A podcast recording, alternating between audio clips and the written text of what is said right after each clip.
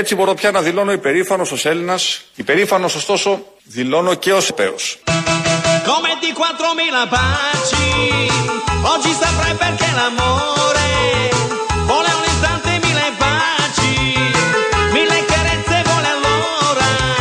Υπερήφανος ωστόσο δηλώνω και ως Ευρωπαίος. Φτηνό και όχι και τόσο καλό δηλαδή, αλλά θέλαμε να κάνουμε αυτό το της πρώτης δημοτικού τη διαολιά που από τη λέξη Ευρωπαίος βγάζουμε το ευρώ. Γιατί είπε δηλώνει περήφανος ως Έλληνας και ως Ευρωπαίος και κάνουμε αυτό το πολύ πρωτότυπο, λαϊκότατο, με την κακή έννοια αστείο, αλλά έπρεπε να το κάνουμε, μας έβαλε εκεί. Πρόκληση είναι αυτό για το μοντάζ, γιατί βγάζει τις δύο συλλαβές και μένει αυτό. Αφού τελειώσαμε με αυτή μας την υπαρξιακή παιδική ανησυχία, θα πάμε τώρα στα υπόλοιπα που δεν έχουν μοντάζ, είναι καθαρά, κανονικά έτσι όπως υπόθηκαν. Θυμόμαστε τον Άδωνη προχτές στη συνέντευξη που έδωσε στο Δημήτρη Τάκη το βράδυ να λέει και να ζητάει συγγνώμη για τη σκευωρία. Επειδή η σκευωρία σύμφωνα με το δικαστικό βούλευμα δεν υπάρχει, ανεξαρτήτως αν έχει γίνει, δεν υπάρχει σύμφωνα με το δικαστικό βούλευμα. Η σκευωρία που έστησε ο ΣΥΡΙΖΑ κατά των υπουργών για το θέμα της Novartis ως απάντηση στο σκάνδαλο Novartis κτλ. Τον θυμόμαστε όλοι τον Άδωνη Γεωργιάδη να λέει στο Δημήτρη Τάκη «Ζητάω συγγνώμη». Κακώς θυμόμαστε δύο φορές, μία χτες βράδυ που έδωσε συνέντευξη στην Γιάμαλη ο Άδωνης Γεωργιάδης και μία σήμερα το πρωί στον Κοταρίδη στην ΕΡΤ, είπε ότι δεν έχει πει ποτέ και δεν έχει ζητήσει ποτέ συγγνώμη. Καταρχάς, σήμερα έκπληκτος διαβάζω σε κάποιο πρωτοσέλιδο και σε κάποιες άλλες εφημερίδες ότι εγώ ζήτησα συγγνώμη, λέει, από όλους τους ανθρώπους. Ούτε ζήτησα συγγνώμη, ούτε πρόκειται να ζητήσω ποτέ συγγνώμη, ούτε θα μπορούσα να ζητήσω ποτέ συγγνώμη. Ναι, δημοκρατία, νομίζω, ναι. Λοιπόν, συγγνώμη από αυτούς που πήγαν να με κλείσουν με ψέματα στη φυλακή, δεν μπορούσα να ζητήσω ποτέ. Στον Κοταρίδη, σήμερα το πρωί από αυτά στην ΕΡΤ. Τι είπε χθες βράδυ στη Γιάμαλη. Η υπόθεση της σκευωρίας, την οποία εγώ εξακολουθώ να πιστεύω προφανώς, γιατί λέτε κάπου που ζήτησα συγγνώμη, δεν έχω ζητήσει ποτέ συγγνώμη για τη σκευωρία. Εγώ δεν είπα ότι ζητήσατε συγγνώμη. Είδα μια πρωτοσέλιδο της Κόντρα που παίζει διαφήμιση. Δεν το γράφω. Το μόνο που είπα στην ερώτηση του κυρίου Δημήτρη Τάκη, δηλαδή σήμερα υπάρχει σκευωρία. Είπα ότι εφόσον αποφάσισε το ανώτατο ειδικό δικαστήριο έτσι, εγώ πλέον δεν μπορώ να μιλάω για τη σκευωρία. Γιατί λέτε κάπου που ζήτησα συγγνώμη, δεν έχω ζητήσει ποτέ συγγνώμη για τη σκευωρία. Μα είναι δυνατόν. Αν είχε ζητήσει συγγνώμη, δεν θα το ξέραμε, δεν θα το παραδεχότανε. Τι είναι, κανένας καραγκιόζης, να λέει τη μία μέρα ζητάω συγγνώμη και την άλλη δεν ζητάω συγγνώμη. Να ακούσουμε τώρα πώς δεν ζήτησε συγγνώμη στη συνέντευξη που έδωσε προχθές το βράδυ στο Δημήτρη Τάκη. Άρα, αφού λέτε ότι σέβεστε την απόφαση της δικαιοσύνης, θα πρέπει να ζητήσετε συγγνώμη για τα περί σκευωρία. Ως προς τη σκευωρία, ασφαλώς. Γιατί λέτε κάπου που ζήτησα συγγνώμη, δεν έχω ζητήσει ποτέ συγγνώμη για τη σκευωρία. Θα πρέπει να ζητήσετε συγγνώμη για τα περί σκευωρία. Ως προς τη σκευωρία, ασφαλώς. Ούτε ζήτησα συγγνώμη, ούτε πρόκειται να ζητήσω ποτέ συγγνώμη, ούτε θα μπορούσα να ζητήσω ποτέ συγγνώμη.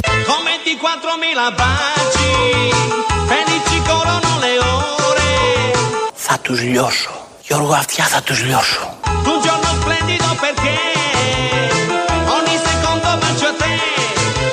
Θα πρέπει να ζητήσετε συγγνώμη για τα περί σκευωρία. Ως προς τη σκευωρία, ασφαλώς. Εδώ ακούσαμε να μην ζητάει συγγνώμη από όλους αυτούς που τους κατηγορούσε ως συμμετέχοντες στην σκευωρία. Αλλά τελικά δεν ζήτησε συγγνώμη, αλλά τελικά τη ζήτησε. Και το είπε και κάνα δύο φορές εκεί που διαχώρησε είναι ως προς τους δημοσιογράφους. Δεν ακούμε όλο το απόσπασμα, δεν έχει σημασία, αλλά εδώ ακούσαμε κανονικά να ζητάει συγγνώμη.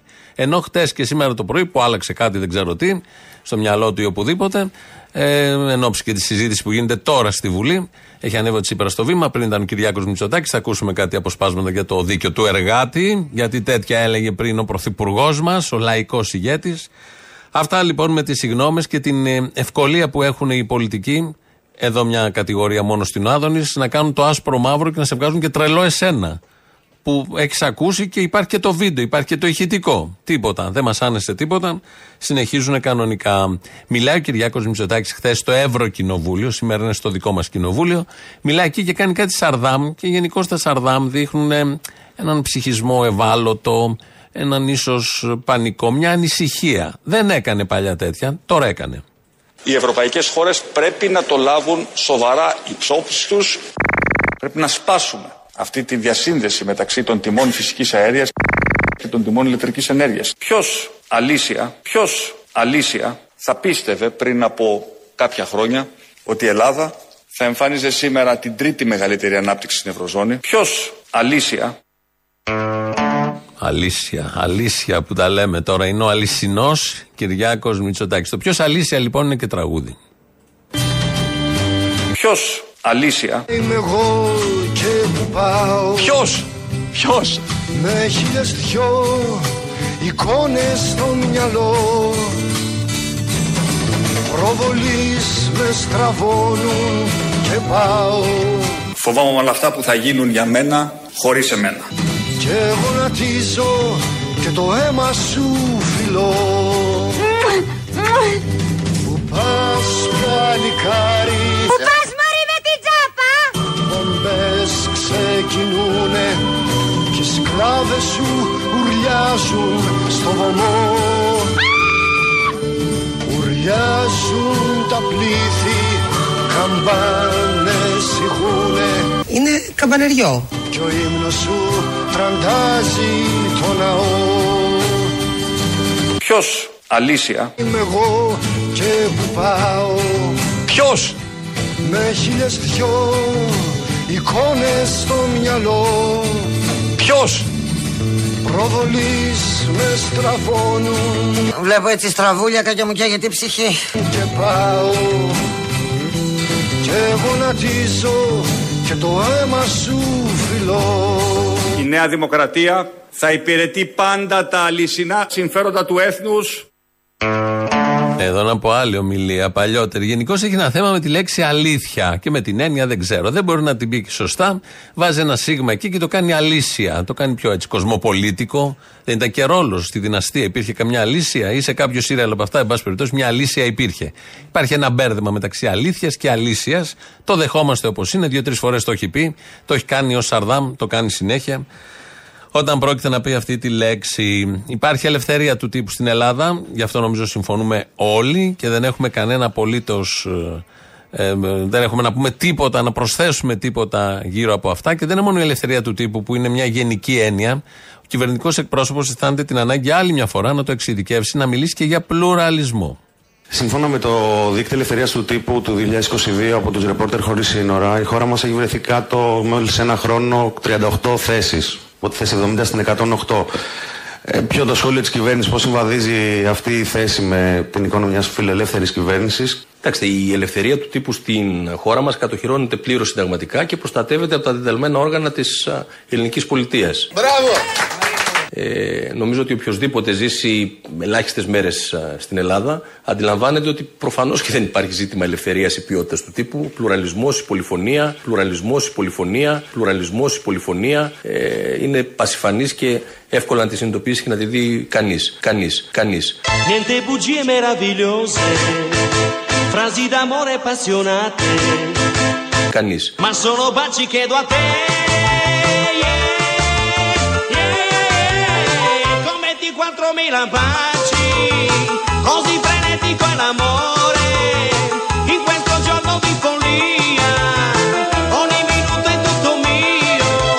Από εκεί και πέρα νομίζω ότι ουδής μπορεί να ισχυριστεί ότι στη χώρα δεν υπάρχει πολυφωνία, πλουραλισμός, ελευθερία. Η Ελλάδα είναι ένα κράτος δικαίου. Χριστός πνίγηκε, λογικότατο. Η Ελλάδα είναι ένα κράτος δικαίου, αυτό το ξέρουμε όλοι. Δεν υπάρχει μισός να το αμφισβητεί. Χτες βράδυ μπούκαραν πάλι στα Εξάρχεια, μετά από συγκέντρωση που έγινε, και συλλαμβάνανε τους θαμώνες σε ένα μπαρ, τον μπάρμαν, τον ιδιοκτήτη, έτσι, χωρίς λόγο. Μπήκαν μέσα στο μπαρ και τους συνέλαβαν επειδή ακριβώς έχουμε κράτος δικαίου. Φανταστείτε να μην είχαμε και κράτος δικαίου. Και κυρίως έχουμε ελευθερία του τύπου, ναι. Και το πιο σημαντικό, έχουμε πλουραλισμό, έχουμε διαφορετικές φωνές, έχουμε έλεγχο της εξουσίας. Η τέταρτη εξουσία που είναι η δημοσιογραφία ελέγχει την πρώτη εξουσία. Θα πάρουμε ένα μικρό παράδειγμα πλουραλισμού και ελέγχου. Είναι ο Οικονόμου κυβερνητικός εκπρόσωπος, καλεσμένος του Οικονόμου, δημοσιογράφους στο Sky, και μιλάνε για τις φωτιές του Σαββατοκύριακου. Κάνει την τοποθέτηση ο Οικονόμου δημοσιογράφος, θετικότατη για την κυβέρνηση. Πετάει και μια ερώτηση μετά στον Οικονόμου κυβερνητικό εκπρόσωπο, που τι να πει και αυτός, αυτά είχε πει ο δημοσιογράφος πριν. Είπε ότι είναι καλά, τα κάναμε. Και να μας πει μια κουβέντα και ο κύριος Οικονόμου για αυτά τα θέματα. Φαίνεται ότι μέχρι τώρα, τουλάχιστον κύριε Υπουργέ, φαίνεται να πηγαίνουμε καλύτερα. Όσο μπορεί να το πει κανείς αυτό, φυσικά. Θέλω να πω ότι η διαχείριση των καταστάσεων που έχουμε μέχρι τώρα, αν όχι την πρώτη μέρα, τουλάχιστον τη δεύτερη, είναι υπό έλεγχο. Γλιτώνουμε κατοικίες, γλιτώνουμε χωριά, γλιτώνουμε κόσμο που είναι το σπουδαιότερο απ' όλα. Μέχρι τώρα μοιάζει, λέω, να πηγαίνουμε καλύτερα. Το βασικό και η προτεραιότητα είναι την ώρα που ξεσπάει η πυρκαγιά να γίνει ό,τι είναι δυνατόν για να περιοριστούν οι ζημιές και να τεθεί σε έλεγχο το ταχύτερο δυνατό. Είμαστε πράγματι καλύτερα οργανωμένοι φέτος. Δείχνει ο σχεδιασμός μας να αποδίδει. Αφού έκανε την αρχική τοποθέτηση ο Δημήτρης Οικονόμου, στο Γιάννη Οικονόμου, ότι πάνε καλύτερα, τη σβήνουμε τη δεύτερη μέρα της φωτιάς, δεν είναι όπως πέρυσι, πάνε όλα καλά. Του κάνει και μια ερώτηση μετά, πάνε καλά. Ναι, λέει, πάνε καλά τα πράγματα. Τι να πει. Αυτά που είπε ο Οικονόμου, δημοσιογράφος, είναι ανώτερα από αυτά και καλύτερα προς την κυβέρνηση από αυτά που είπε ο Οικονόμου, κυβερνητικός εκπρόσωπος. Που υποτίθεται ο δημοσιογράφος είναι εκεί για να ελέγξει. Όχι για να πει τι καλά που τα κάνατε, μπράβο, είναι για να ελέγξει, αλλά αυτό έχει ξεχαστεί τελείως. Δεν υπάρχει, ειδικά στα κανάλια, δεν υπάρχει έλεγχος, δεν υπάρχει ερώτηση που να στριμώχνει, δεν υπάρχει τίποτα από όλα αυτά που με κάποιο τρόπο παλιότερα και ως ξεκάρφωμα συνέβαιναν. Και γιατί γίνονται όλα αυτά, όχι επειδή δεν υπάρχει ελευθερία του τύπου στην Ελλάδα, όπως έλεγαν και οι ευρωβουλευτές χτες στον Κυριάκο Μητσοτάκη στο Ευρωκοινοβούλιο, αλλά επειδή ο ρημάδης ο αρχισυντάκτης κάνει κουμάντο. Κρεμεί να απαντήσω λίγο στον κύριο Ηλιόπουλο, ο οποίος είπε ότι υπάρχει ζήτημα ελευθερίας του μετά τύπου θα πάμε στην Ελλάδα και έθεσε το ζήτημα ότι η ποιότητα της ενημέρωσης, ότι το τάδε κανάλι έπαιξε για να τραγουδιστεί πρώτο θέμα, το άλλο δεν έπαιξε το άλλο. Όλα αυτά που ο κύριος Ηλιόπουλος είναι ζητήματα αρχισυντάκτου. Δεν ήξερα αν αυτό που θέλει ο ΣΥΡΙΖΑ είναι να βάλει από έναν ΣΥΡΙΖΑ αρχισυντάκτη σε κάθε κανάλι. Το αν ένα κανάλι θέλει να βάλει πρώτα το γάμο ενός τραγουδιστή, γούστο του καπέλο του, όποιος θέλει το βλέπει, όποιος θέλει δεν το βλέπει. Τώρα με πάτε στο επόμενο. Είναι ζητήματα αρχισυντάκτου. Είναι θέμα αρχισυντάκτου. Όλοι το ξέρουν αυτό. Δεν υπάρχει ιδιοκτήτης στο κανάλι, δεν υπάρχει διευθυντής. Ο αρχισυντάκτου κάνει ό,τι θέλει ακριβώς, αυτός καθορίζει και βάζει το γάμο του τραγουδιστή και υποβάλλει τις ερωτήσεις στον πολιτικό. Είναι θέμα αρχισυντάκτου. Πολύ σωστά τα λέει εδώ ο Άδωνης Γεωργιάδης.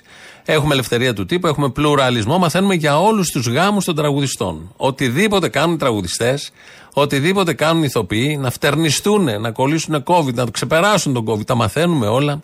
Γιατί υπάρχει πλουραλισμός και ο αρχισυντάκτου κάνει ακριβώς αυτά που ξέρει να κάνει, γιατί είναι λειτουργήμα όλο αυτό. Αυτά τα έλεγε χτες βράδυ στη Γιάμαλη, στο Κόντρα, και δίπλα ήταν και ο Ηλιόπουλος, ο οποίος Ηλιόπουλος, ο Νάσος Ηλιόπουλος, εκπρόσωπος τύπου του ΣΥΡΙΖΑ, ο οποίος Ηλιόπουλος έκανε μια δήλωση που πρέπει να την κρατήσουμε, γιατί μπορεί να γίνουν και κυβέρνηση. Δεν τα ξέρει κανείς αυτά. Οι κάλπες είναι εγκαστρωμένες. Να τα βάλουμε σε μια σειρά λίγο, γιατί υπάρχει έναν έφορο. Σας ακούω. Για πρώτη φορά στη σύγχρονη ελληνική ιστορία θα γαμίσουμε τους εργαζόμενους.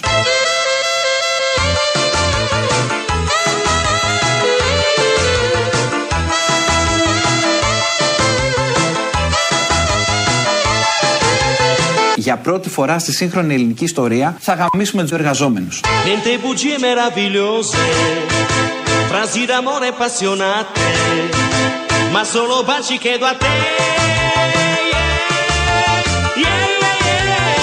Συγχωρέστε με, θα γαμίσουμε τους εργαζόμενους. Διαφωνώ με τον Ηλιόπουλο, δεν ισχύει το για πρώτη φορά. Έχει ξαναγίνει. Το κάνει κάθε κυβέρνηση και αυτή όταν ήταν κυβέρνηση και αυτή αν θα ξαναγίνουν κυβέρνηση και η τωρινή κυβέρνηση και η προηγούμενη και η προπροηγούμενη και. Κάθε κυβέρνηση κάνει αυτό ακριβώς που περιγράφει εδώ πολύ καλά, πολύ γραφειρά και πολύ καθαρά ο κύριος Ηλιόπουλος. Πριν λίγο τώρα στο βήμα της Βουλής είναι ο Αλέξης Τσίπρας. Έχει παρουσιαστεί όλο αυτό που γίνεται σήμερα στη Βουλή ως η έναρξη της προεκλογικής περίοδου. Θα βγουν τα σπαθιά, οι δύο ταλαντούχοι πολιτικοί ηγέτες, γιατί δεν είναι τυχαίοι. Θα διασταυρώσουν τα ξύφη τους, γιατί έχουν και διαφορές. Τεράστιες διαφορές, ιδεολογικές, πολιτικές, αισθητικές. Οπότε θα γίνει μακελιό. Μέχρι στιγμής δεν έχει γίνει. Ξεκινάνε πάντα έτσι στις πρωτολογίες χαλαρά. Θα μιλήσουν και άλλοι αρχηγοί. Κατά τις 4-5 το απόγευμα προβλέπονται τα αίματα να τρέχουν από τις οθόνες μας στα σαλόνια. Αν την έχετε στο σαλόνι την τηλεόραση, όπου την έχετε, εν πάση περιπτώσει, γιατί θα γίνει άλληλος σκοτωμός. Ξεκινάει έτσι η προεκλογική περίοδος. Πριν λίγη ώρα λοιπόν ο Κυριάκος Μητσοτάκης ανεβαίνει πάνω στο βήμα και ανακοίνωσε το τέλος της εισφοράς αλληλεγγύης από 1η Ιανουαρίου του 2023. Ανακοίνωσε και κάτι άλλα μέτρα επειδή δεν πάμε σε εκλογές και εκεί ήθελε να το παίξει και τι να το παίξει. Είναι φιλεργατικός, είναι ο πιο φιλεργατικός πρωθυπουργός που έχει περάσει, οπότε όλο αυτό του βγήκε εκεί προς τα έξω. Διασφαλίζοντας έτσι μία για πάντα ότι ο εργαζόμενος δεν θα δουλεύει ούτε μία ώρα χωρίς να πληρωθεί για αυτήν. Όπως και ότι το σύνολο των πολιτών δεν θα καλείται πια να πληρώσει τα σπασμένα όσων επιτίδιων εισφοροδιαφεύγουν. Μιλάμε συνεπώς για μία ριζική μεταβολή που πράγματι, κύριε Κουτσούμπα, εδώ είναι ο νόμος του εργάτη, όπως λέει και το δικό σας σύνθημα. Πήρε το σύνθημα του Κουκουέ, το έκανε πράξη. Για το Κουκουέ μόνο λόγια, όπως όλοι ξέρουμε, ενώ ο Κυριάκος Μητσοτάκης ως πρωθυπουργός με την κυβέρνησή του υλοποιεί αυτό ακριβώς. Το νόμος είναι το δίκαιο του εργάτη. Δεν έβαλε το δίκαιο μέσα, είπε νόμος του εργάτη. Οκ, από τη σύγχυση, από τη χαρά, από τη συγκίνηση που γίνεται επιτέλους ένας λαϊκός ηγέτης, ένας αριστερός ηγέτης. Στο πάνθεον των αριστερών κομμουνιστών ηγετών είναι ο Λένιν, είναι ο Φιντέλ Κάστρο, είναι ο Τζεκεβάρα, επαναστάτης εκεί και λίγο υπουργός, όχι πρωθυπουργός, όχι ηγέτης κράτους, και μπαίνει ο Κυριάκος Μητσοτάκης αμέσως μετά. Αν δηλαδή θα φτιάξετε ένα τοίχο με κάδρα, του Κυριάκου Μητσοτάκη το κάδρο μπαίνει κάπου εκεί ανάμεσα. Αύριο.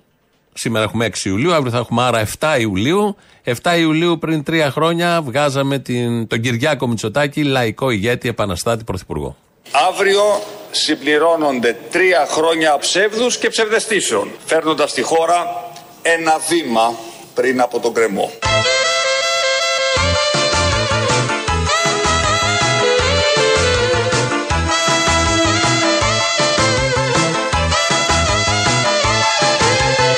Αύριο συμπληρώνονται 3 χρόνια ψεύδους και ψευδεστήσεων. Εμείς έχουμε, τα λέει ο άνθρωπος εδώ κανονικά, στη Βουλή το είπε και αυτό πριν λίγο, εμείς εδώ το γιορτάζουμε αυτό, την επέτειο δηλαδή, τα τρίχρονα, από προχτές, από τη Δευτέρα, οπότε το σχετικό εισαγωγικό φιλεράκι.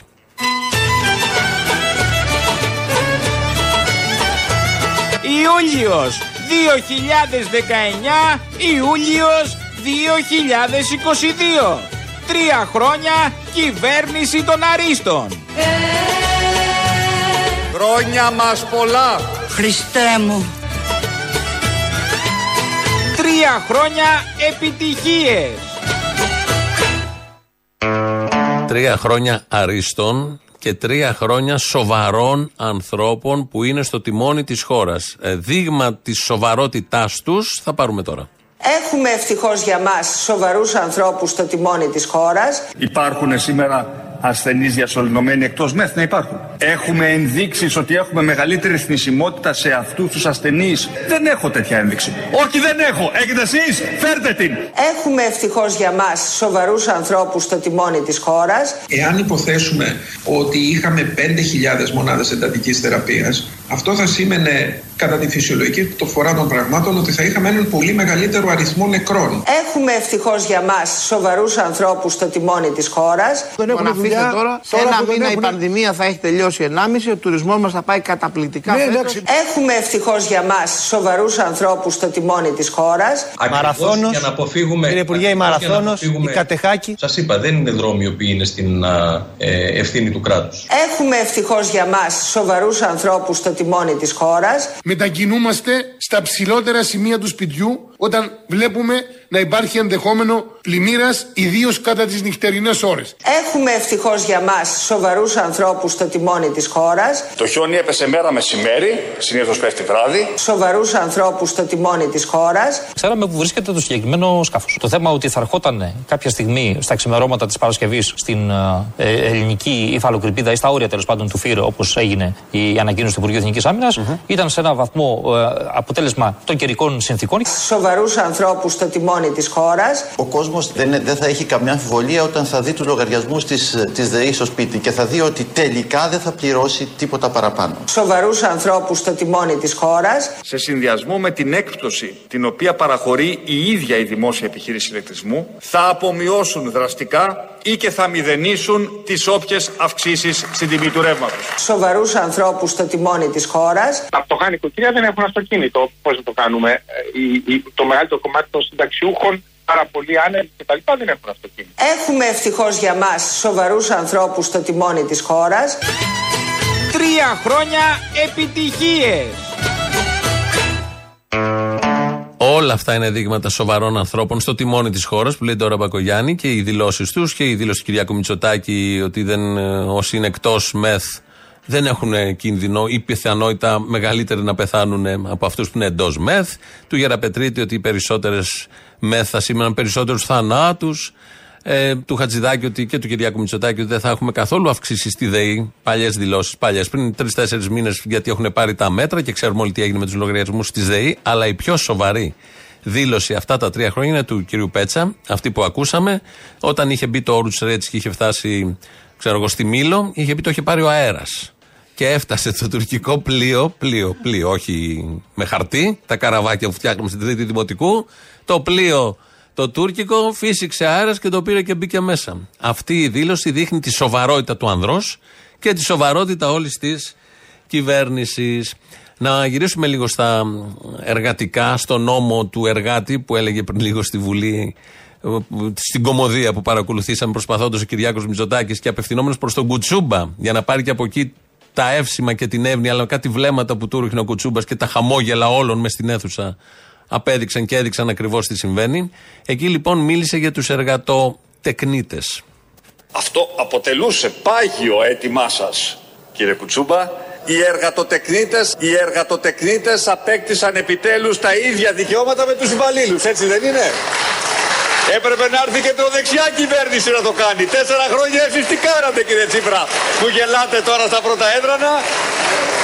Είδατε κάτι παράδοξα? Πως τελικά αυτό το περιβόητο μονοπόλιο της κοινωνικής ευαισθησίας άλλοι μπορεί να το έχουν, άλλοι μπορεί να το διαλαλούν και άλλοι μπορεί τελικά να το υπηρετούν στην πράξη. Στην πράξη κοροϊδεύουν την κοινωνία. Ανταγωνισμός, ελεύθερη οικονομία, αστική δημοκρατία και δικαιώματα εργατών και εργαζομένων ποτέ δεν κολλάνε μαζί. Ή το ένα θα ισχύει ή το άλλο θα ισχύει. Όλα τα άλλα είναι κοροϊδίες για λαϊκή κατανάλωση ενόψεις και εκλογών. Το σοου αυτό στη Βουλή που παρακολουθούσαμε πριν λίγο, ή το σοου που κάνει κάθε μέρα ο κυβερνητικός εκπρόσωπος και λέει ότι είναι φιλεργατική κυβέρνηση. Σε ζητήματα που έχουν να κάνουν με την αληθινή ζωή, σε σχέση με τη δουλειά, τα δικαιώματα και την ποιότητα ζωής των εργαζομένων, η κυβέρνησή μας συνεχίζει τις ουσιαστικές της παρεμβάσεις. Τι λέει? Μαλακίες. Επειδή η βασική μας αρχή είναι ο πολιτικός ανθρωπισμός, η κυβέρνηση ακολουθεί βάσει άρτιου σχεδιασμού μια έμπρακτη φιλεργατική πολιτική. Ωχ, έρχονται μέρες πείνας. Θα κάνουμε το παξιμάδι μας κατώ. Τα αποτελέσματα της οποίας αποτυπώνονται στη διαρκή μείωση της ανεργίας, αλλά και τη βελτίωση της θέσης των εργαζόμενων. Ποια δουλειά νομίζετε ότι κάνουμε εμείς, κύριε Σεμπέκο? Κριτσίνιας πάμε.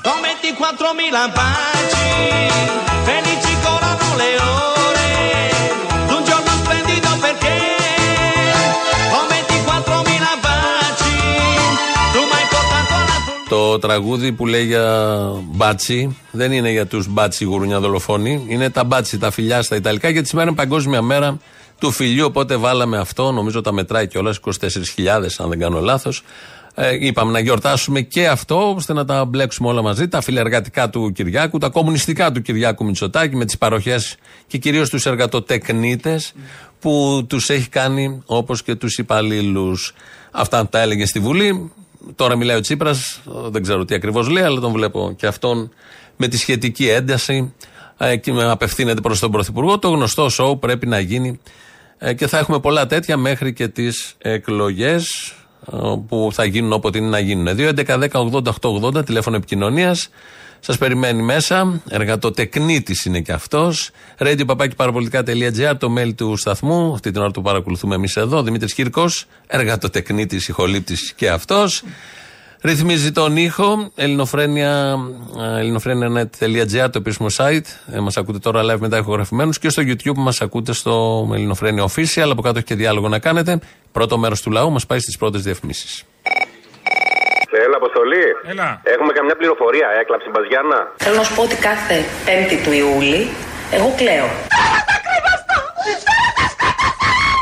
Δεν θα έκλαψε αφού είχαμε την επέτειο. Στην επέτειο κλαίει. Κάτσε, ρε φίλε, εντάξει, με τα χρόνια αμβλύνονται έτσι. Όχι. Πάει αυτόματα.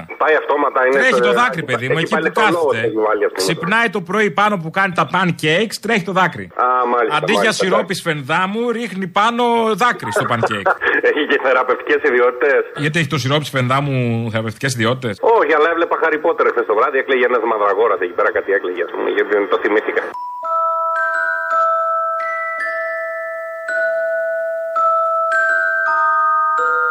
Ο Χάρι Πότερ είναι αυτός με τη σκούπα. Ναι, είναι αυτός με τη σκούπα. Παλιά εμείς είχαμε τη Μέρι Πόπινς, να πούμε.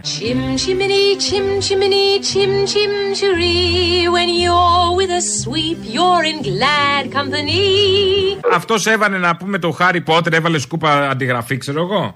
Μου λες τώρα, η σκούπα του Χάρι Πότερ έχει σχέση με τη σκούπα του Χατζηδάκη που σκούπα. Να ορίστε, η νέα γενιά θα έχει το Χατζηδάκη με τη σκούπα. Αυτό, θα έχει το Χατζηδάκη με τη σκούπα που την έπιανε σαν μπιλιαρδόξυλο σου λέω. Σαν 10 του μπιλιάρδου την έπιανε, θυμάσαι. Γιατί δεν κάνει δουλειά η σκούπα, μα θες να ρίξεις μια μπάλα. Βέβαια. Απλά έχω ακούσει κάνει... είναι καλύτερη για αμερικάνικο, όχι για γαλλικό. Σου λέω και πιο καλή δουλειά κάνει η σκούπα, μα τη βάλουμε στον κόλο και συχάσουμε από αυτούς μια και καλή. Α, δεν ξέρω τι έχεις δοκιμάσει εσύ, τέλος πάντων. Παρ' όλα αυτά. Κοιτάξτε, σκούπα... εγώ μερακλήθη, με μ' αρέσουν όλα, ας πούμε, δεν έχω πρόβλημα. Παρ' όλα αυτά, σκούπα κράταγε ή κόπανο. Σκούπα. Αλλά είναι πρώτη φορά που βλέπεις κόπανο να κρατάει σκούπα. Ή σκούπα να κρατάει κόπανο, δεν ξέρω, τέλος πάντων. Λοιπόν. Τώρα ποιος κρατούσε ποιον, εντάξει. Γιατί και μια σκούπα την έχει κάνει σε διάφορες κρατικές εταιρείες. Αυτά τα έκανα εγώ. Δεν μου λες, ο Μητσοτάκης που έχεις σπουδάσει, στο USA? Στο UFO. Στο UFO, μπράβο. Του το είπε ένας εξωγήινος. Το 90 με το Σαντάμ, δεν λέγανε ότι ο Σαντάμ είχε πυρηνικά. Ο Σαντάμ είναι αυτό που λέει θέλω να είμαι αλήτης και εσύ να είσαι Σαντάμ. Τα διαμάντια στο κορμί της είναι όλα τα λεφτά. Της αρέσει να είμαι αλήτης και εγώ να είμαι Σαντάμ. Μπράβο, αυτός Σαντάμ. Λοιπόν, ή το άλλο που λέει Σαντάμ, Σαντάμ, Σαντάμ του Μουζουράκη. Κάθε μέρα στη στάση του τραμ. Σαντάμ, Σαντάμ, Σαντάμ. Μπράβο, λοιπόν, άκουτο. Λέγανε ότι ο Σαντάμ έχει πυρηνικά. Και εγώ τότε την είχα πάει τη φόλα. Λέω ο Σαντάμ έχει πυρηνικά. Και βγήκαν μετά από 15 χρόνια οι Αμερικάνοι και λέει: συγχωρείτε, ο Σαντάμ δεν είχε πυρηνικά. Λοιπόν, ο Μητσοτάκης εκεί έχεις σπουδαστεί. Λένε για το σκάνδαλο Novartis. Εντάξει, ο άνθρωπος σπούδασε στην Αμερική. Σκεφτείτε τότε με το Σαντάμ τι λέγανε. Λοιπόν, τίποτα άλλο, ευχαριστώ. Α, το πες, τέλος. Το είπα τη μαλακία μου, γεια. Τελείωσε. Τη μαλακία μου. Και στεναχωρέθηκα που τελείωσε. Τόσο μ' άρεσε. Hey, πώς πέρασες? Hey, πού, πότε? Εκεί που πήγες. Πότε πήγα? Δεν πήγες. Πού το έμαθες? Κάπως το έμαθα. Πήγα. Τι έκανες, αλλάξεις τηλέφωνο? Ναι. Μπρος. Αποστόλ. Έλα. Ο Μπαρμπαγιάννης από την Κολονία είμαι, τι κάνεις? Για πες, καλά. Θέλω να περάσω στο... όπως ο Γεροζακυνθινός. Εσύ τι θα είσαι, ο Κολονός? Ο Μπαρμπαγιάννης όχι, ο Αρβανίτης, γιατί από τη Θήβα κατάγομαι που είναι ένα χωριό της Θήβας. Ναι, καλά, οι Αρβανίτες άλλο έχω ακούσει, τέλος πάντων, άστο, δεν πειράζει. Λοιπόν, εγώ σε πήρα βασικά για να σου ευχηθώ να έχεις ένα όμορφο καλοκαίρι και με το καλό να μας επιστρέψεις. Α, εντάξει, ευχαριστώ πολύ. Γαμώ τον νοτέ σας και γαμώ τις γραμμές σας. Σε παρακαλώ πολύ. Τον έχω επουλήσει σε ιδιωτική και δουλεύει ρολόι. Χρόνια πολλά τώρα που σε πέτυχα κιόλας. Ναι, τώρα θυμήθηκες. Τι να κάνουμε ρε μαλάκα, τώρα σε πέτυχα να πούμε. Και παράπονο. Πας διακοπές και βρήκες το κέφι σου. Γιατί τι έγινε? Τίποτα, σ' ακούω τώρα πολύ κεφάτο στα τηλέφωνα. Κακό είναι? Κακό είναι. Εσύ όταν έρχονται οι διακοπές δεν έχεις κέφι? Εγώ, εμένα πέρασαν οι διακοπές μου, άσε. Δεν είχες κέφι? Όχι, καθόλου. Τι να σε κάνω, πήγες με τη γυναίκα σου, Ναι. Κοίταξε να φτιάξεις τη σχέση σου, φίλε. Πρέπει να πηγαίνεις με τη γυναίκα σου και να το χαίρεσαι. Πού θα πας, χωριό? Αλλά έχεις γκομενίτσες γύρω-γύρω, τι να σε κάνω. Είμαι τέτοιος. Κοριό θα πάω, κοριό. Άντε, καλές διακοπές, καλά να περάσεις. Να σε κάνω. Και γίνα κεφάτος και δυνατός.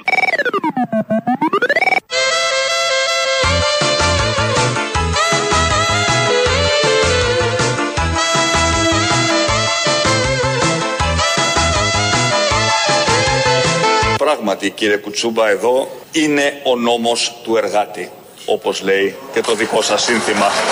Νόμος Φλωράνς είναι το δίκαιο του εργάτη.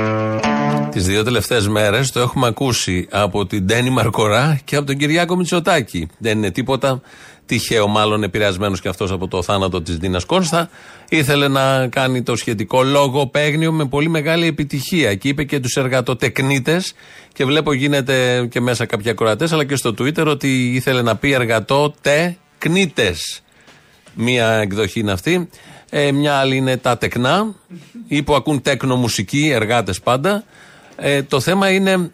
Έκανε σαρδάμο ο Κυριάκος Μητσοτάκης ή όντως δεν ξέρει πώς γράφεται και πώς λέγεται αυτή η λέξη? Ένα ωραίο ερώτημα που ποτέ δεν θα απαντηθεί, θα μείνει και αυτό στην ατμόσφαιρα. Η τηλεόραση σήμερα έχει Κυριάκο και Αλέξη να διασταυρώνουν τα ξύφη τους, αλλά δεν είναι η πρώτη φορά που τα έχουν διασταυρώσει. Πάλι σε τηλεόραση έχουν ξανασυναντηθεί. Καλώς ήλθατε στο πιο αδύναμο κρίκο. Για πάμε να γνωρίσουμε την ομάδα. Είμαι ο Αλέξης Τσίπρας και είμαι από την Ελλάδα. Γεια σου, Κυριάκος Μητσοτάκης. Είμαστε έτοιμοι να παίξουμε τον πιο αδύναμο κρίκο. Ρολόι. διάσημη αμερικανική χριστουγεννιάτικη κομική ταινία του 1990 με τον Μακόλεϊ Κάλκιν μόνο στο Ζάπιο πριν από τις εκλογές. Σπίτι. Με τι είδους φύλλα καλύφθηκαν ο Αδάμ και η Εύα όταν έφαγαν τον απαγορευμένο καρπό? Με πολλά καρπούζια κάτω από την ίδια μας χάλη. Σικής. Ποιο είναι το αντίθετο της λέξης ανάσκελα? ΣΥΡΙΖΑ και μνημόνιο. Μπρούμητα. Σε ποια μεγάλη πόλη της Μακεδονίας βρίσκεται η ιστορική αψίδα του Γαλέριου? Στα Τσακίδια. Στη Θεσσαλονίκη. Τι έχει στην ιδιοκτησία του ένας καραβοκύρης? 2-3 εκατοστάρικα. Καράβια. Ο Άγγλος ηθοποιός Ρόουαν Άτκινσον έγινε διάσημος από την τηλεοπτική σειρά Κάζα ντε Παπέλ. Μίστερ Μπιν. Ποιο είναι το μεγαλύτερο νούμερο σε ένα ζάρι? 5. Το 6. Ποιον ήρωα της Ιλιάδας και της Οδύσσιας αποκαλούσαν πολυμήχανο? Το Δαρδίνο. Τον Οδυσσέα. Τι κάνουν τα μεγάλα πνεύματα σύμφωνα με τη λαϊκή ρίση? Τίποτα. Συναντώνται. Τι σημαίνουν τα αρχικά ΜΟΜΟΕ? Είναι μια μικρομεσαία ελληνική επιχείρηση. Αντί να κουφαθώ, ή μάλλον έχω κουφαθεί εγώ από τις απαντήσεις σας ήδη, μου μιλάτε και σιγά. Κάποιος δεν σταυρώνει απάντηση. Κάποιος δεν σώζεται ούτε με σκονάκι. Ποιος έμεινε ανεξεταστέος? Ψηφίστε τον πιο αδύναμο κρίκο. Κύριε Τσίπρα. Κύριε Μητσοτάκη. Όταν γίνουν εκλογές θα ψηφίσουμε σίγουρα τον πιο αδύναμο κρίκο. Εδώ τους απολαύσαμε με τις γνώσεις τους, με το ταπεραμέντο τους, με την καλλιέργειά τους, με το θάρρος τους να εκτεθούν. Ακούσαμε Κυριάκο και Αλέξη στον αδύναμο κρίκο όταν είχαν πάει και οι δύο, ποτέ δηλαδή. Ραδιοφωνικά όμως συνέβη και αυτό. Λαός τώρα, μέρος δεύτερο. Ναι, είμαι ο κύριος Γρήγορας. Είχα πάρει από τον κύριο Δημήτρη το διαμέρισμα. Β3. Ωραία. Ναι, και ήθελα να πάμε κάποια στιγμή για να δούμε για την κουζίνα, για τα πλακάκια, για τα χρώματα. Ναι, να πάμε. Ναι, πότε εσείς είστε εύκολος? Και τώρα μπορώ εγώ. Και τώρα? Ναι. Παίρτε τον ανοιχτό μου να σας πει τι ώρα. Κάτσε, τι έγινε, σε πειράζει? Ορίστε. Σε πειράζει? Πάρτον, ορίστε. Σωτήρι, σε πειράξανε? Σωτήρι! Τι έγινε, σε πειράξανε? Έλα. Ναι, πότε θα πάμε? Πότε μπορείτε εσείς? Εγώ μπορώ και τώρα σας λέω. Ναι, μπορεί. Ναι, τώρα. Πού θα βρεθούμε? Εκεί, έξω από το σπίτι. Εκεί πού? Έξω από το σπίτι, θα κρατάω το πλακάκι στο χέρι να με γνωρίσετε. Τι γίνεται, παιδιά, δεν οργανωθήκαμε καλά? Το ετοιμάζεις, κάτω καλά.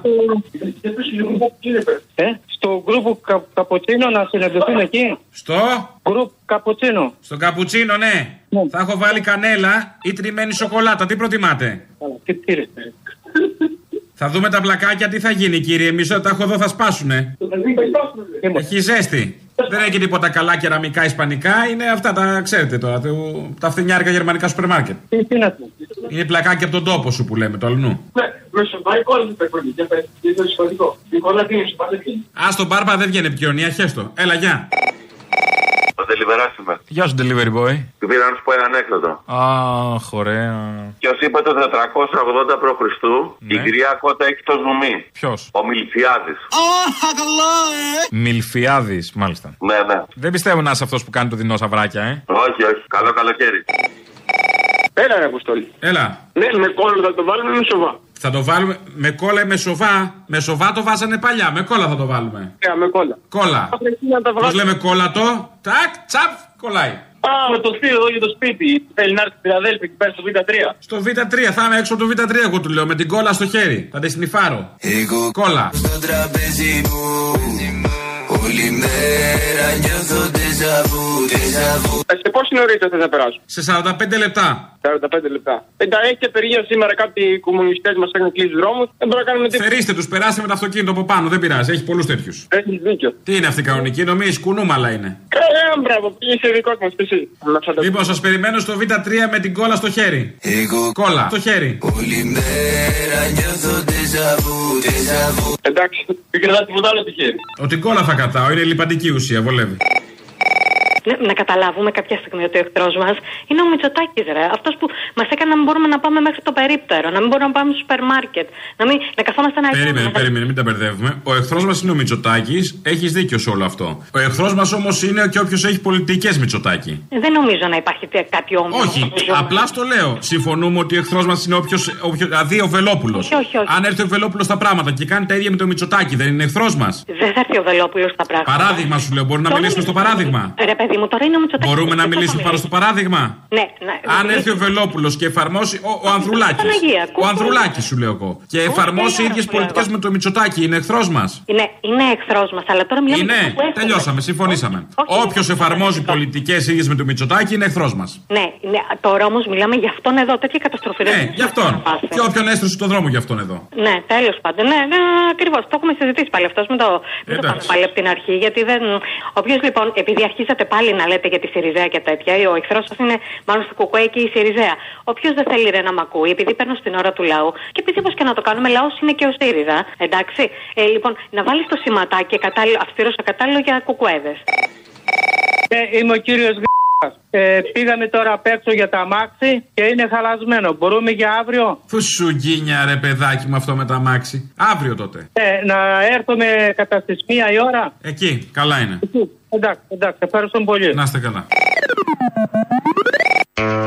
Το σίγουρο είναι ότι θα γίνει δουλειά. Αφού μιλήσε με τον Αποστόλη, αν υψιός εδώ το έχει στήσει στο θείο από ό,τι κατάλαβα, θα γίνει σίγουρα η δουλειά με το Β3, το διαμέρισμα, τα πλακάκια, τις κόλλες και τους τόκους και όλα τα υπόλοιπα.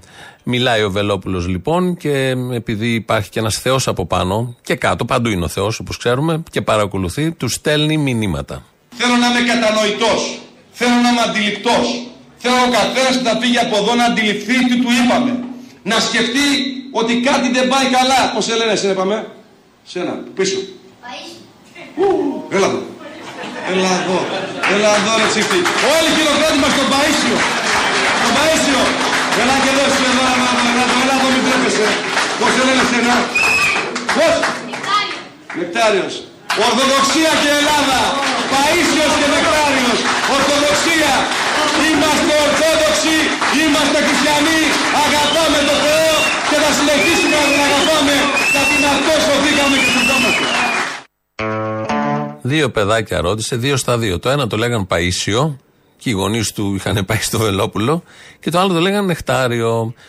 Αφού όλο αυτό προφανώς είναι θεϊκό σημάδι, δεν είναι κάτι τυχαίο. Αυτά δεν γίνονται τυχαία, είναι θαύμα. Έχαμε ένα θαύμα στη συγκέντρωση, έπρεπε μετά να πει κάτι στον Παΐσιο. Κλείνοντας, θα ήθελα, βλέποντας το φίλο μου τον Παΐσιο, να του υποσχεθώ κάτι. Πόσο χρόνο είσαι, Παΐσιο? 12. Όταν είσαι 15, θα είμαστε κυβέρνηση. Όταν είσαι 15, θα είμαστε κυβέρνηση. Δηλαδή 22 και 3 χρόνια, το 25 που θα είναι 15 ο Παΐσιος, θα έχουμε κυβέρνηση το Βελόπουλο. Πολύ ευχάριστο είναι αυτό. Εμείς βιαζόμαστε να γίνει και τώρα στις εκλογές που θα γίνουν το φθινόπωρο, πότε θα γίνουν. Αν γίνεται, να το τρέξουμε λίγο, ώστε ο Παΐσιος από τα 12 να αρχίσει να χαίρεται. Και πώς θα γίνει όλο αυτό, πρέπει να λάβουμε μέτρα. Οι στιγμές είναι εξαιρετικά κρίσιμες και είμαστε υποχρεωμένοι για τον κάθε νέο Έλληνα που γεννιέται. Για το μικρό που είναι εκεί πίσω, τα δύο παιδάκια. Για την γλυκερία.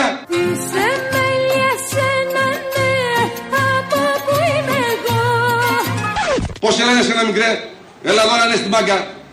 Έλα γλυκερία μου κι εσύ. Απ' το καρατάσι φως μου ή απ' το κορδελιό. Για αυτά τα παιδιά λοιπόν είστε υποχρεωμένοι να σηκώσετε τις ασπίδες, να αμυνθούμε μαζί, να πάρουμε τα σπαθιά, να πάρουμε τα δόρατα και να κάνουμε τον ίδιο υπερπάντιο των αγών. Αυτή είναι η άποψή μας και δεν αλλάζει, φίλες και φίλοι. Όταν έλεγε Παΐσιο, Νεκτάριο, η Γλυκερία και ο Ανέστης, νομίζω παιδάκια όλα αυτά, λέω μάλλον έχει πάει σε παιδικό σταθμό. Μόλις είπε σηκώστε τις ασπίδες, κατάλαβα ότι είναι με ενήλικες και υπερκεφαλαίες προφανώς, ήταν φορεμένες από πάνω για να ακούν όλοι το Βελόπουλο. Ωραία περνάνε, αυτό βγάζουμε ως ατμόσφαιρα και είναι πολύ σημαντικό αυτό, η ευτυχία των στιγμών. Η ευτυχία των στιγμών και οι ματιές που ανταλλάσσουμε και κυρίως με τους πρωταγωνιστές της σημερινής μέρας.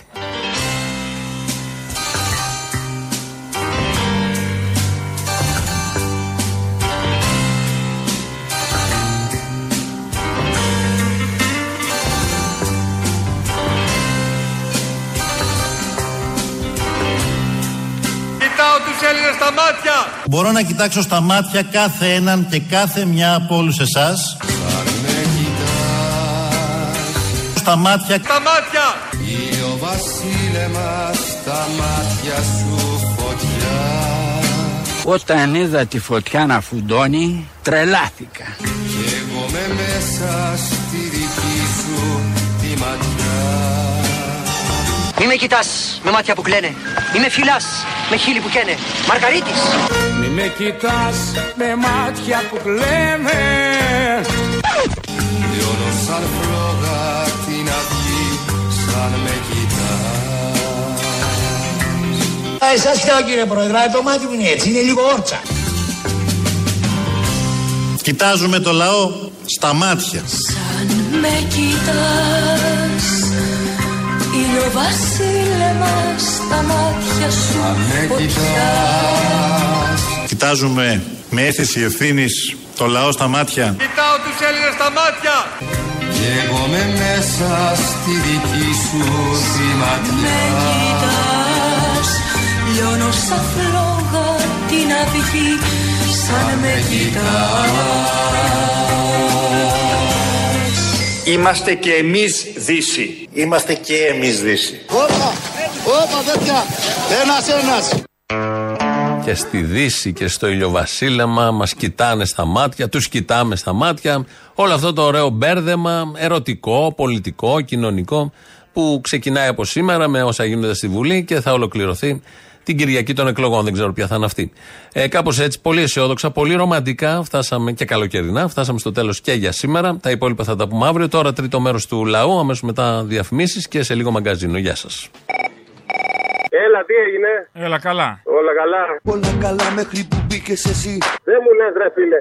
Αν στη θέση τώρα οποιοδήποτε άλλο δημοσιογράφου, ο οποίος διώχθηκε, συζητήθηκε το όνομά του στην Βουλή, έγινε τη πουτά στο μαγκάλι τέλος πάντων. Δεν ήταν ο Μπαξεβάνης, ήταν ένας άλλος ρε παιδί μου. 5 λεπτά καγαμμένα τα βρωμοκάναλα και τα γαμοραδιόφωνα θα του είχαν αφιερώσει. 5 λεπτά μόνο. Αν ήταν κανένας πορτοσάλτη, τι 5 λεπτά. Δελτία ολόκληρα θα είχαν στρώσει. Πείτε το γαμμένο το όνομα. Δεν είναι τι είναι ο Beetlejuice. Πάω να πα το πρωί στο καθρέφτη και το πεις 5 φορές. Θα σου βγει ο διάλογος ο Τρικέρι, ξέρω. Πε Βαξεβάνης, Βαξεβάνης, Βαξεβάνης. Δεν θα βγει. Δεν υπάρχει περίπτωση να πούνε για τον Βαξεβάνη, παιδί μου, ή για την Γιάννα Παπαδάκου. Δεν παίζει. Ή για την Γιάννα Παπαδάκου. Ή για την Γιάννα Παπαδάκου. Πέντε ρε μαλάκες. Γιάννα Παπαδάκου τι λένε. Είστε της αυταπάτης κι εσείς, χαίρομαι. Τώρα εγώ κάνω λαδολέμονο για τα σηκωτάκια. Να το κρατήσω. Λαδολέμονο, μην με πεθαίνεις. Λαδολέμονο κάνω για τα σηκωτάκια. Μην μου το κάνεις αυτό, σε παρακαλώ. Τι είναι σηκωταριά, αρνήσια? Αρνήσια σηκωταριά. Αρνήσια. Όχι αρνήσια, μοσχαρίσια. Μοσχαρίσια, τέλος πάντων. Μοσχαρίσια σηκωταριά και ετοιμάζω λαδορίγανη. Να τη βάλω εκεί ή να τη βάλω στο κεφάλι μου? Τη λαδορίγανη, κοίταξε να δεις.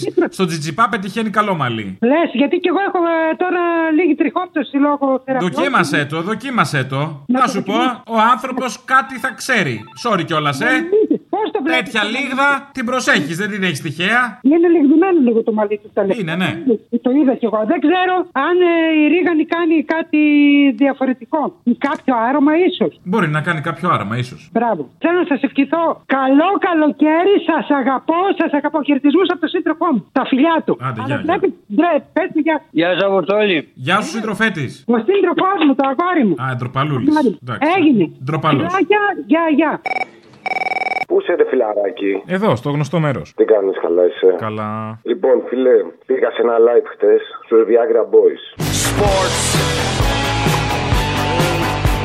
Sports. Yeah. Έγινε χαμός. Δεν υπάρχουν οι τύποι, δεν υπάρχει αυτό το πράγμα. Πρώτα απ' όλα, φαντάζομαι πήγα. Έχω πάει σχεδόν σε όλες τις συναυλίες, δουλεύω εκεί πέρα τέλος πάντων. Και δεν είχε ξέρεις τη φάση με τα κινητά, βγάζω φωτογραφίες. Ο κόσμος χτυπιόταν, ήταν λες και γυρίσαμε στη δεκαετία του 90. Καλό είναι ο κόσμος να χτυπιέται με τίποτα της προκοπής, γιατί όλο με κάτι μαλακίες χτυπιούνται. Κοίταξε, ειλικρινά, ναι, μόνο μαλακίες, μόνο παπούδια, δεν βγαίνουν καινούργια πράγματα. Γενικά υπάρχει ένα τέλμα, αλλά. Όχι, όχι, μια χαρά βγαίνουν καινούργια πράγματα, δεν προβάλλονται τα καινούργια πράγματα που βγαίνουν. Γιατί η συναυλία του Lex που έγινε προχθές με 25.000 άτομα στο γήπεδο της Νέας Μύρνης δεν θα ακουστεί από κανένα κανάλι. Η ζωή μας είναι ζάρι, πέσιμο στο βαρδάρι. Αμάξι που μαρσάρι, 10 μέτρα πριν στουκάρι. Υπτάμενα αντικείμενα πάνω από τις πλατείες. Οι τελευταίοι γίνοι μες στις πολυκατοικίες. Ούτε ακούστηκε ο Lex σε κανένα κανάλι ποτέ. Γιατί ο Lex φτύνει ρήμες. Ο Lex τα λέει έξω από τα δόντια, φίλε. Ο Lex δεν είναι, είναι κάτι άλλο. Θυμήσου να αποφύγεις την πατσίνα στο φανάρι. Που στη σχολή μαλώνανε ποιος θα την πρώτο πάρει. Ο άντρας της την άφησε 2 μέρες στο κρεβάτι. Με μαυρισμένο μάτι να ρωτάει που πήγε αγάπη. Και στο λέω εγώ που δεν ακούω, ας πούμε. Και καλά έκαναν τα παιδιά και πήγανε. Πήγανε τώρα στη Νέα Σμύρνη που πριν από 2 χρόνια στη Νέα Σμύρνη είχαμε δει τι είχε γίνει. Γενικότερα. Καλώς πήγανε στη Νέα Σμύρνη λοιπόν. Εννοείται. Και από άποψη συμβολισμού μια χαρά ήτανε. Έτσι πρέπει και έτσι πρέπει. Ξέρεις κάτι, γιατί η τέχνη πρέπει να προάγει πράγματα. Πρέπει να σου ανοίγει το μυαλό, να σου κάνει ερωτήσεις και να σου δίνει και απαντήσεις ακόμα. Δηλαδή είναι κάτι άλλο, φίλε. Δεν είναι σαν την πολιτική. Η τέχνη είναι κάτι άλλο και πρέπει να την κρατάμε αχνή, να πηγαίνει μπροστά, καταλαβες. Όχι να την παίρνουν σε φερλίδες, ρουβάδες, μαλακίες, εκείνο και τ' άλλο και να πληρώνεις, να πηγαίνεις και να σου λέει πλήρωσε κιόλας. Αυτό είναι η μουσική βιομηχανία. Δεν είναι τέχνη, δεν είναι καλλιτεχνία. Είναι μια κοροϊδία.